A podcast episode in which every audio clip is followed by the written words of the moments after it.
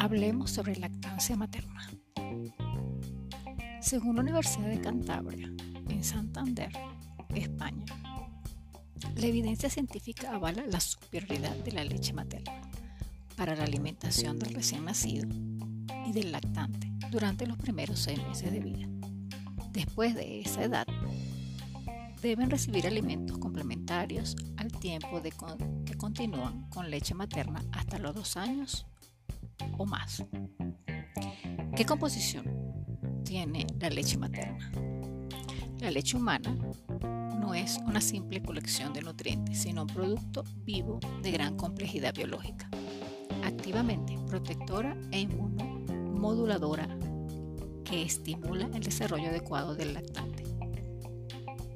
La leche humana es un sistema que se estructura en tres fases, emulsión, glóbulos de grasa, suspensión, misceláneas de caseína y solución, constituyentes de hidrosolubles.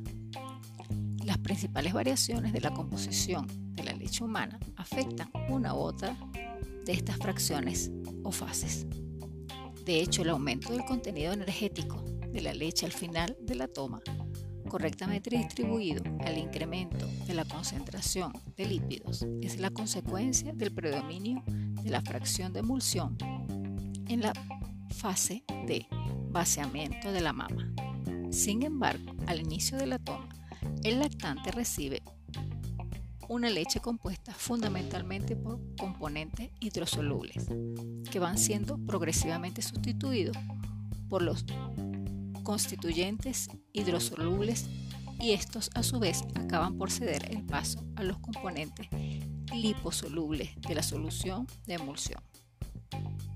De esa forma, a lo largo de una toma compleja, el lactante recibe un producto dinámico, variable, con características distintas y ajustadas al momento específico en que se encuentra.